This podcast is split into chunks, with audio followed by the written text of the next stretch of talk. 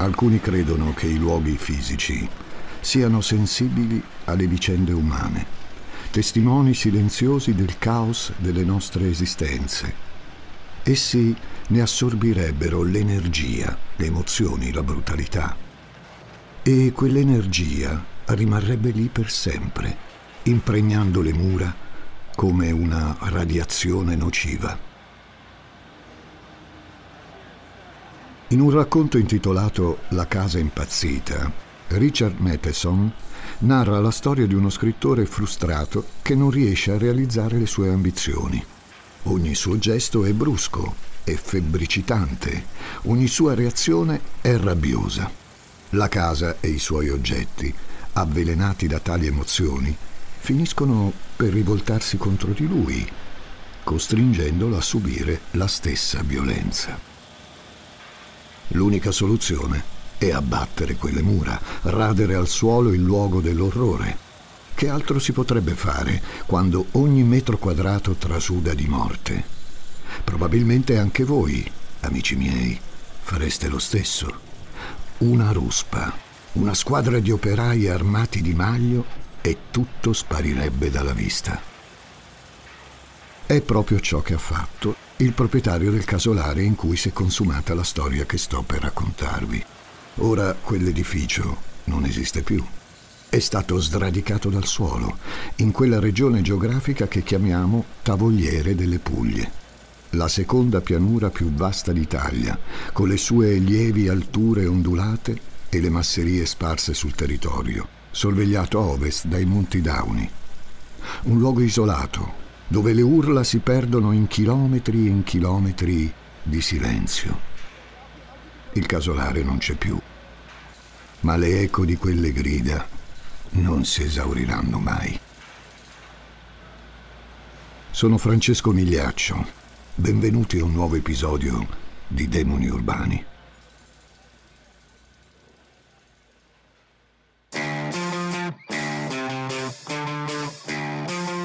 Riascoltabili presenta Demoni urbani, il lato oscuro della città.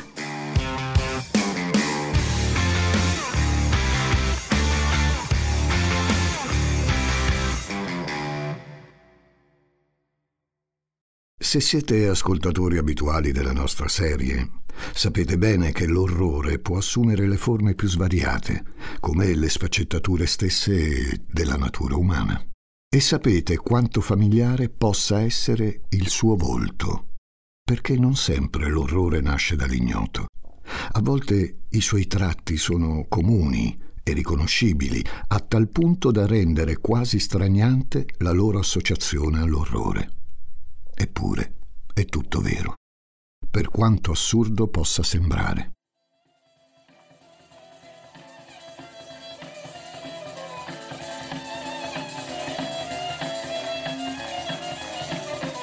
Siamo in Puglia, come vi dicevo all'inizio.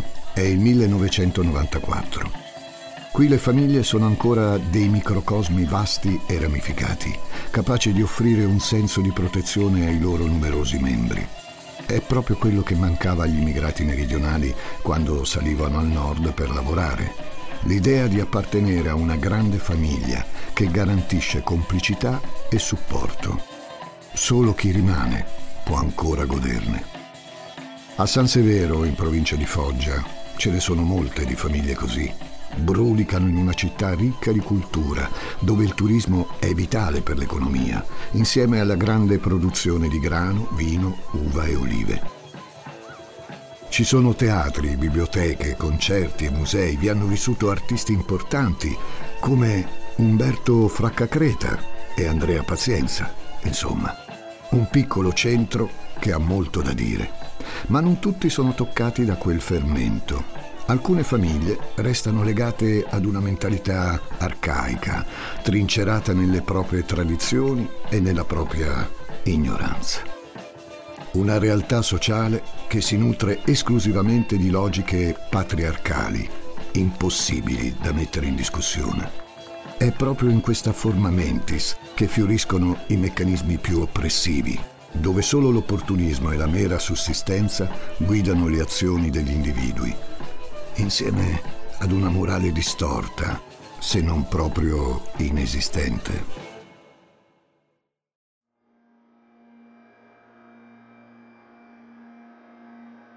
Vi presento i Delli Quadri.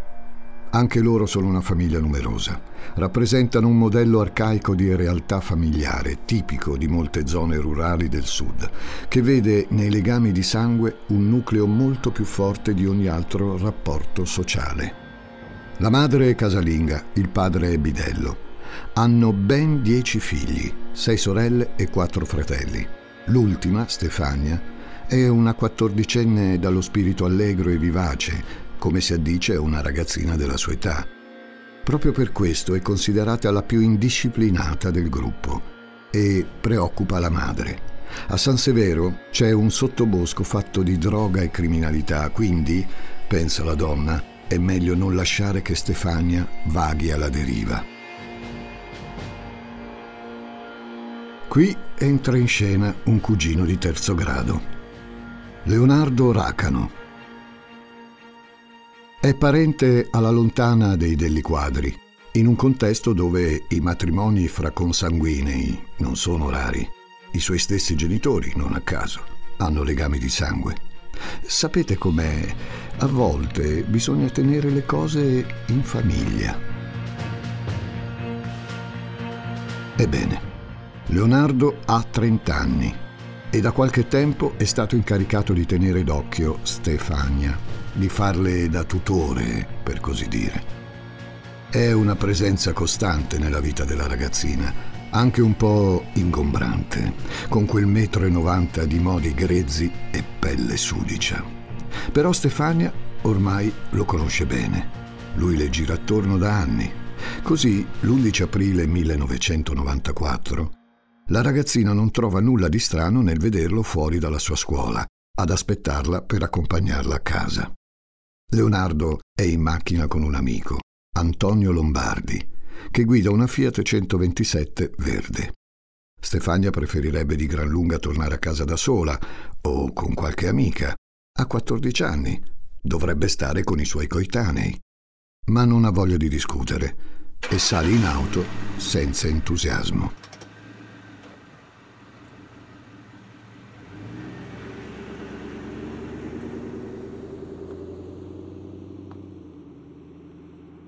Da quel momento in poi Stefania scompare per cinque giorni.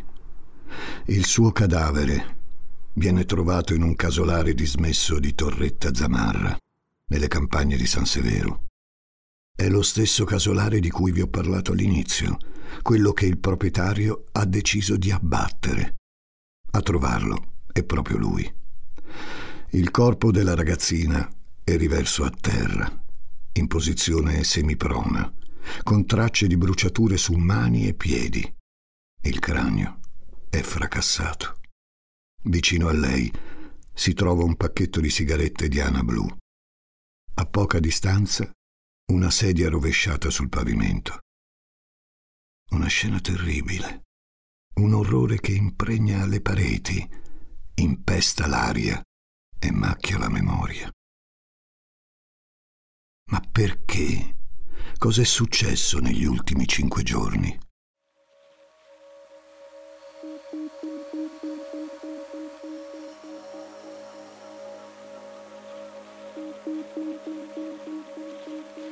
Facciamo un passo indietro, amici miei. Ci torneremo più tardi in quel casolare. Prima dobbiamo soffermarci su Leonardo Racano, l'uomo che aspetta Stefania fuori dalla scuola. Come vi ho detto prima, è suo cugino di terzo grado. Un tipo massiccio coi capelli neri, il viso pieno e un paio di occhiali spessi, dietro cui si intravede uno sguardo vacuo. Ha l'aria di uno che potrebbe squadrarvi con indifferenza mentre sostate in paese durante un viaggio, uno di quei perdigiorno che vivono senza orari o impegni fissi. In effetti, tra i suoi cinque fratelli, Leonardo ha fama di essere un fannullone. Per un po' di tempo lavora in una fabbrica di arredamenti per il bagno, ma l'azienda fallisce e tutti gli operai restano a casa. Da quel momento non trova più lavori stabili, vive in famiglia e ogni tanto fa lo spaccalegna. Il padre, contadino, lo invita a seguirlo nei campi, ma Leonardo ci va molto raramente. La campagna non gli piace. Dato che ha tutto quel tempo a disposizione, la madre di Stefania non si fa problemi a chiedergli di badare un po' a sua figlia. Con una prole così nutrita è difficile star dietro a tutti, no? Meglio farsi aiutare. Quindi gli affida questo incarico quando la bambina ha solo otto anni. Leonardo la accompagna a scuola o dovunque abbia bisogno di andare e se la porta dietro anche quando deve fare delle commissioni per la madre. I servizi, come li chiama lui. Passano gli anni e Racano la vede crescere, la vede cambiare, si affeziona. Lui non è uno che corre dietro alle ragazze, gli mancano il coraggio e le doti seduttive, ma d'altra parte non crede di averne bisogno. Non con Stefania lì, a sua disposizione, come un bocciolo da accudire, in attesa che sbocci in un bellissimo fiore. Nella sua mente distorta, l'idea è proprio quella.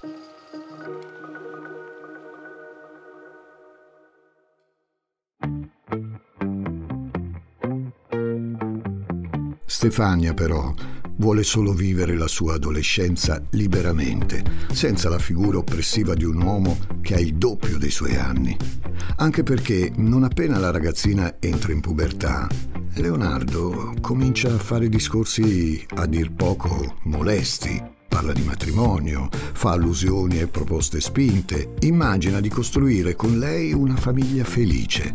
Non ha abbastanza coraggio da parlare in modo chiaro, ma è facile intuire cosa ha in testa. Naturalmente Stefania non ci pensa nemmeno. Non prenderebbe mai in considerazione di passare la vita con Leonardo. E non solo perché è troppo piccola, Quel cugino rude e bisunto, fumatore incallito di sigarette Diana Blu, non fa proprio per lei. Peccato però che, in quanto tutore, Leonardo eserciti comunque un'influenza sulla sua vita. Certo, lei talvolta riesce a sfuggirvi, ad esempio quando le vieta di indossare la minigonna, ma Stefania lo ignora e la mette lo stesso.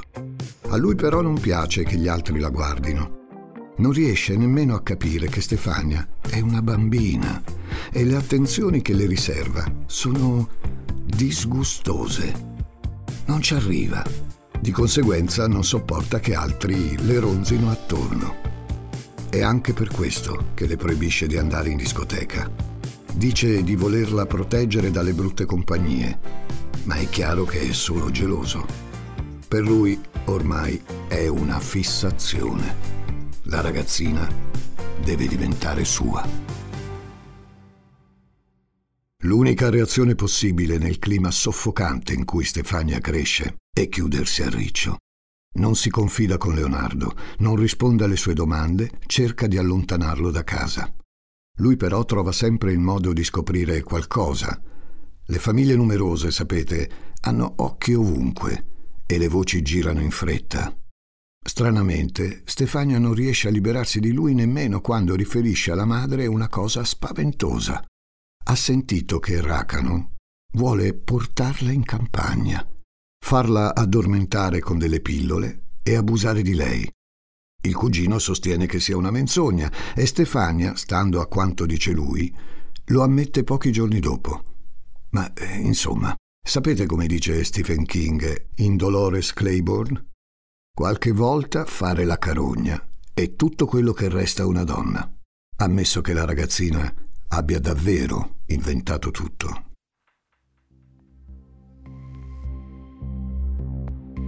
Tutto ciò accade poco prima dell'11 aprile 1994, il giorno in cui Stefania trova Leonardo ad aspettarla fuori dalla scuola media Padre Pio. Ricordate dove eravamo rimasti? È lunedì. L'uomo siede in macchina con Antonio Lombardi, un giovanotto basso e tarchiato di 27 anni. I due sono amici e spesso ciondolano in paese insieme a uno dei fratelli di Stefania, Marcello degli Quadri. La ragazzina sale sulla 127 verde, ma ci mette poco a capire che non la stanno portando a casa. L'auto prende la strada della campagna. E Stefania, seduta dietro, chiede cosa stia succedendo. Leonardo occupa il sedile del passeggero, che sussulta insieme a tutta la macchina sulla strada sterrata. Lo vede girare il capo, quel tanto che basta per guardarla con la coda dell'occhio. È a quel punto che lui le dichiara le sue intenzioni. Adesso mi dirai sì e sarai mia, ora e per sempre. Quelle parole le strappano un sorriso. Stefania per un attimo crede che sia uno scherzo, ma comincia a preoccuparsi quando sente ciò che Leonardo aggiunge subito dopo. Se no, sarà con la forza. Così io mi prendo quel che è mio e tu, dopo, dovrai prenderti me, per sempre.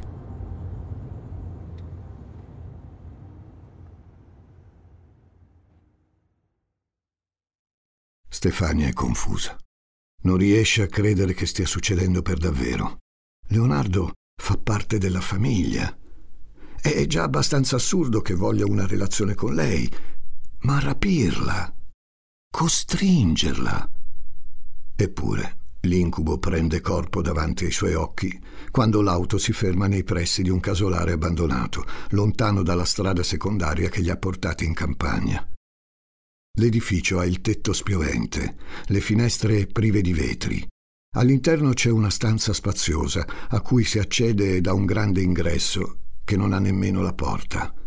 Per terra sono sparsi dei calcinacci, qualche cianfrusaglia, roba di poco conto e una sedia di ferro proprio al centro. Racano e Lombardi la trascinano dentro. La mettono a sedere sulla sedia. Le legano mani e piedi. Il cugino allora comincia a parlare, vuole confessarle i suoi sentimenti, o almeno quel desiderio di possesso che lui chiama amore. Le dice che le vuole bene e che non vuole farle del male, Glielo ripete molte volte, insistendo sull'idea di avere una famiglia con lei.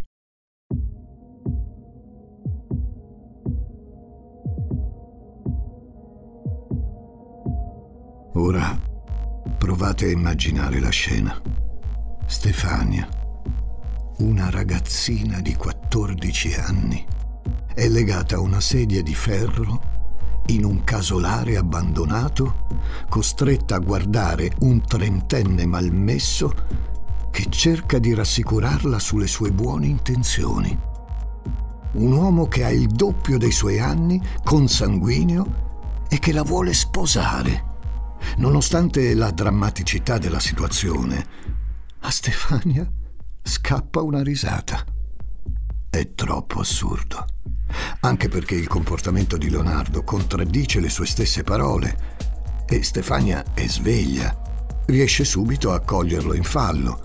Gli fa notare che se davvero le volesse bene, non la terrebbe legata lì dentro. E poi mette le cose in chiaro. Tra lei e il cugino non sarebbe mai successo niente, non solo perché sono parenti. Sei troppo scemo per me, gli dice la ragazzina per nulla intimorita. Già, troppo scemo. Quelle parole ronzano nella testa di Racano, insieme alla risata di Stefania. Con il passare delle ore, l'uomo diventa sempre più insofferente alle resistenze della cugina. Lui e Lombardi decidono allora di coinvolgere anche l'amico Marcello, il fratello di Stefania. Chissà, Magari può farle cambiare idea. In fondo lo stesso Lombardi ha interesse che Racano riesca nel suo intento. L'amico, infatti, gli ha promesso di mettere una buona parola per lui con una delle sorelle della ragazzina, quella che è già maggiorenne. Eh sì, sembra proprio che ognuno abbia qualcosa da guadagnarci, a parte la stessa Stefania, ovviamente. Ciao, sono intelligenza artificiale. Per gli amici AI. Cecilia Zagarrigo mi ha invitato a confrontarmi con Elisa Nicoli, Andrea Grieco, Marco Dixi e tanti altri famosi divulgatori. Gli ruberò il lavoro? Scopritelo ascoltando Intelligenza Reale.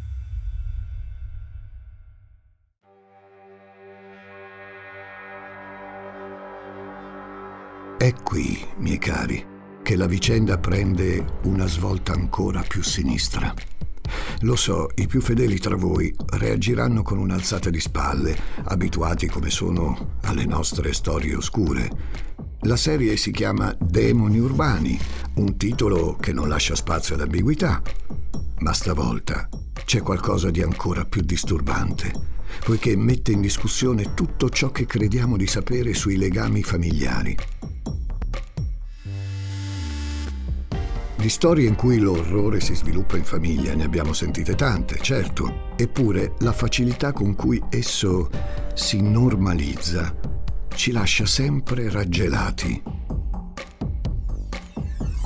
Perché alcune ore dopo, quando Lombardi porta Marcello degli Quadri al casolare, succede proprio questo.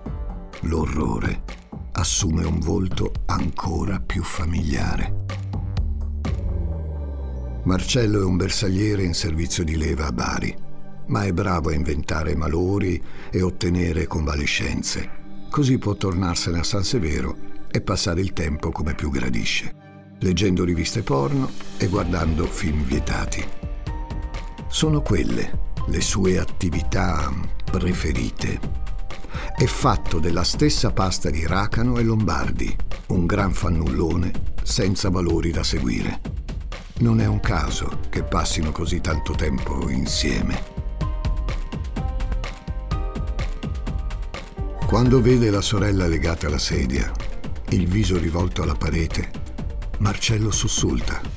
Minaccia di denunciarle ai carabinieri, come farebbe chiunque con un po' di sale in zucca. Ma lui no, non lo fa. Resta a guardare, come irretito da quella visione proibita. Forse qualcosa scatta nella sua testa, chi lo sa. Forse la scena gli ricorda un immaginario turpe, una fantasia che lo eccita. Forse la legge del branco ha la meglio sulla sua volontà individuale, sul suo istinto di protezione. È difficile dirlo. Cerco di trovare una spiegazione, ma forse non è possibile. Non possiamo sapere cosa lo renda sordo e cieco davanti alla sofferenza della sorellina. Sappiamo solo che Marcello si unisce all'orribile festa e la situazione ben presto degenera. Come se bastasse ad alleviarne il dolore, Marcello porta dei panini e delle arance per Stefania. Tutto qui il suo gesto fraterno. Lei però rifiuta e non vuole nemmeno più ascoltare i discorsi di Leonardo, che tenta sempre di convincerla. Esasperata, gli sputa in faccia. È una ragazza forte, orgogliosa, non vuole piegarsi ad alcun ricatto. Persino Racano probabilmente lo capisce ed è forse per questo che decide di cambiare strategia. Gliel'aveva detto, ricordate? Se no, sarà con la forza. E purtroppo decide di mantenere la parola.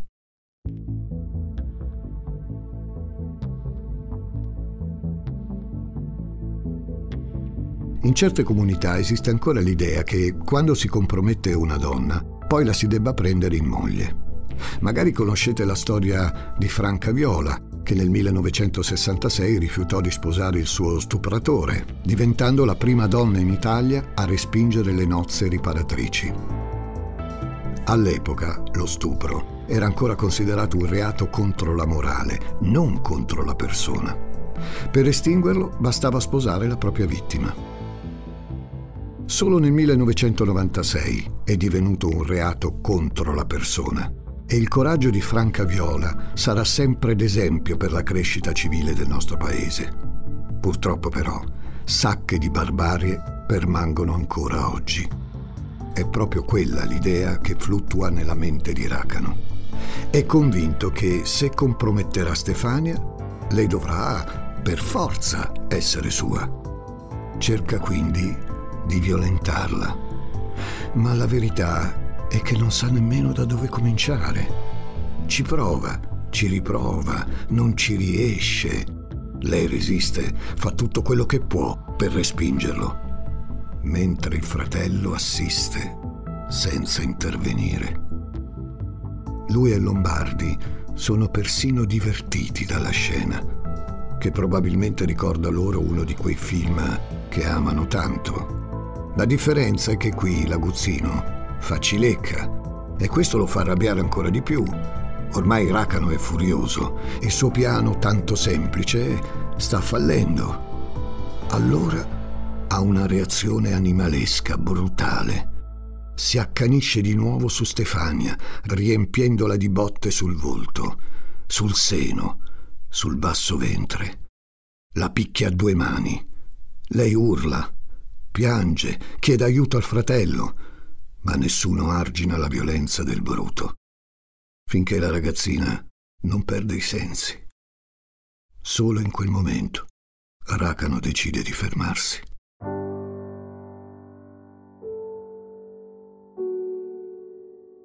Guardando l'esile corpo inerte di Stefania, Racano e i suoi complici capiscono di aver attraversato il punto di non ritorno. Non possono riportarla a casa come se nulla fosse. Non possono cancellare l'accaduto e probabilmente non hanno neanche un'idea chiara di ciò che vogliono fare. La soluzione? Molto semplice. Decidono di lasciarla lì. Sono passati circa due giorni da quando l'hanno sequestrata e per loro diventa una specie di routine la abbandonano al casolare durante la notte, sola, al buio e al freddo. Loro tornano a casa tranquilli, mentre la famiglia di Stefania e la polizia sono impegnati nelle ricerche. Marcello potrebbe dire qualcosa, basterebbe una sola parola, ma niente, non fa niente. Con i due amici torna ogni giorno al casolare e tutto ricomincia da capo. Racano tenta di violentarla, ma non ci riesce e sfoga la rabbia sulla ragazzina.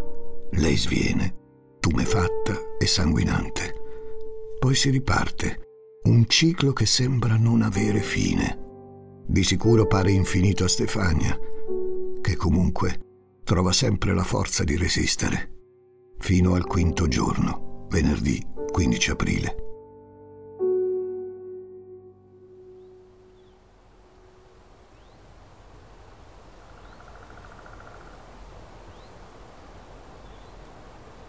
È pomeriggio e il trio ritorna al casolare. Ormai è come un rituale. Stefania è lì, ferita e stremata, a disposizione di Racano. Ci prova ancora il cugino. La slega e tenta ancora una volta di possederla. La sedia si rovescia a terra. Sono passati cinque giorni, cinque giorni di agonia, di botte, di tentati stupri. Eppure Stefania ha ancora la forza di resistere. Si oppone con tutto quello che ha, fa appello alle poche energie che le restano. Gli altri sono lì, a guardare. Marcello, come al solito, non fa niente. Stefania è sola, ma resiste. Sapete come si dice? Chi è senza speranza è senza paura. E forse Stefania sa che non ne uscirà viva sa di non avere speranza, però ha ancora se stessa. Quello non possono portarglielo via. E allora, in un moto di spavalderia, rinfaccia al cugino di non essere nemmeno capace di soggiogare una ragazzina inerme. La furia ribolle nella testa di Racano, deriso davanti ai compari. È una rabbia febbricitante. Non solo il suo orribile piano è fallito, ma ora subisce l'umiliazione definitiva, la beffa. Com'è possibile? Quella ragazzina dovrebbe essere sua, appartiene a lui. Questo è ciò che ha sempre pensato. Ma non c'è niente da fare. Non si cava un ragno dal buco. Sente di doverla punire, quindi afferra un bastone e comincia a colpirla sulla testa. Stefania urla piange. Lui però sferra un altro colpo. E un altro. E un altro ancora. Fino a sfondarle il cranio. A quel punto, Stefania non si muove più. È finita. Non sappiamo con certezza cosa baleni nella testa dei tre complici quando si rendono conto che la ragazzina è morta. Marcello dirà che era fuori dal casolare e che Lombardi gli ha impedito di intervenire mentre Racano uccideva Stefania. Lo stesso Racano sosterrà di essere uscito a piangere dopo aver capito quello che aveva fatto, ma francamente non ci interessa. Nulla di tutto questo alleggerirebbe le loro posizioni, anche perché il trio non si fa scrupoli a cospargere il cadavere di benzina, o almeno parte di esso, per bruciarlo e sbarazzarsene. Qualcosa va storto, forse sono troppo frettolosi.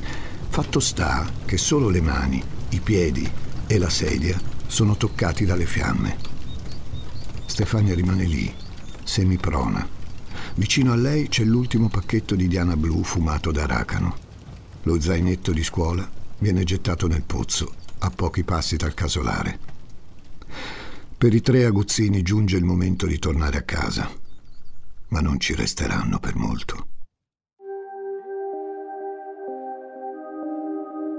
Il cadavere viene trovato domenica mattina dal proprietario del terreno su cui sorge il casolare. Il pacchetto di Diana Blu attira subito l'attenzione degli investigatori e anche della famiglia degli quadri che conosce le abitudini di Racano. Inoltre, quest'ultimo fa strani discorsi mentre parla con la madre, prima ancora che il cadavere venga ritrovato. Sabato sera, infatti, le riferisce di un brutto sogno che ha fatto. Sai, mamma, l'altro giorno ho fatto un brutto sogno. Io non vorrei che Stefania... Con questi indizi i carabinieri ci mettono poco ad arrivare a lui. I militari sono sconcertati da quest'uomo massiccio che emana un tanfo nauseabondo, di persona che non si lava da settimane. È rude, ha gli occhi sempre arrossati e ciancica un dialetto stretto pieno di pause. La confessione però arriva dopo un lungo interrogatorio. Antonio Lombardi viene arrestato per secondo ed è molto diverso dall'amico. Lui piange, biascica di essere stato minacciato, costretto, ma quando arriva a descrivere la prigionia di Stefania non riesce a nascondere l'eccitazione. Stefania era legata per bene alla sedia, proprio come in un film porno, dice. Manca solo Marcello, che fra l'altro aveva partecipato alle ricerche di Stefania come se niente fosse, e poi anche al funerale. Confessa le sue colpe a uno dei fratelli, Alfredo, che riferisce tutto ai carabinieri. Così Marcello crolla dopo otto ore di interrogatorio ma il capitano Giorgio Manca, comandante dei carabinieri di San Severo, lo descrive come il più duro dei tre. Non piange mai, resta impassibile, proprio come ha fatto con la sorellina, massacrata e uccisa davanti ai suoi occhi. Trascorre un anno per la sentenza di primo grado il 28 aprile 1995, la Corte d'Assise di Foggia condanna Leonardo Racano a 30 anni di reclusione per i reati di omicidio aggravato, ratto ai fini di libidine e tentativo di violenza carnale. 12 anni invece per Antonio Lombardi e Marcello Deli Quadri, assolti dall'imputazione di concorso in omicidio. A sorpresa però, le pene vengono ridotte dalla Corte d'Appello di Bari 23 anni per Racano, 6 anni per Lombardi e Degli Quadri.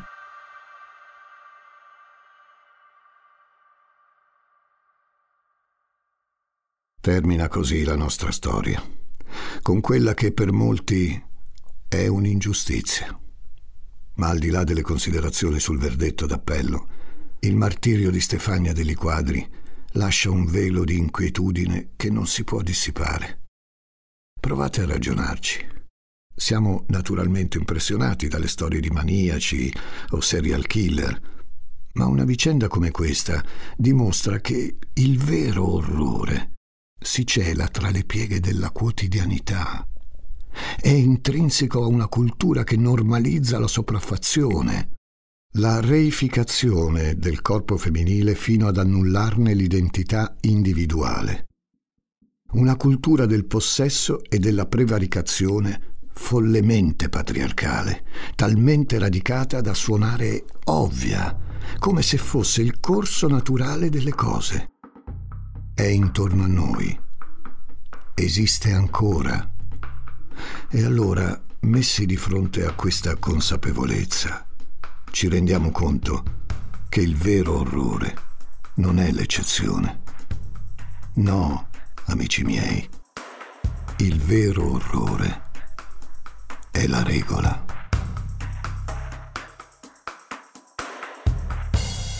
Demoni urbani ti intriga, vero? Ti invito a conoscere anche le altre serie degli ascoltabili. Perché non ascolti ad esempio Scaffali Roversi? Scoprirai come sono interessanti le vite degli scrittori dalla voce di Paolo Roversi. Cercala su Spotify o vai direttamente sugliascoltabili.it. Accetta questo consiglio di Francesco Migliaccio.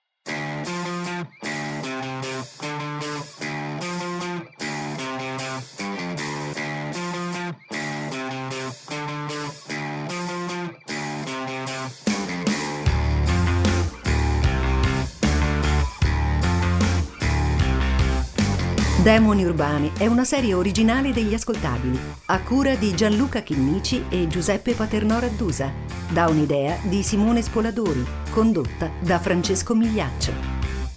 Questa puntata è stata scritta da Lorenzo Pedrazzi. Editing e sound design di Francesco Campeotto e Alessandro Livrini, prodotto da Giacomo Zito e Ilaria Villani. Tutti i diritti riservati per gli ascoltabili.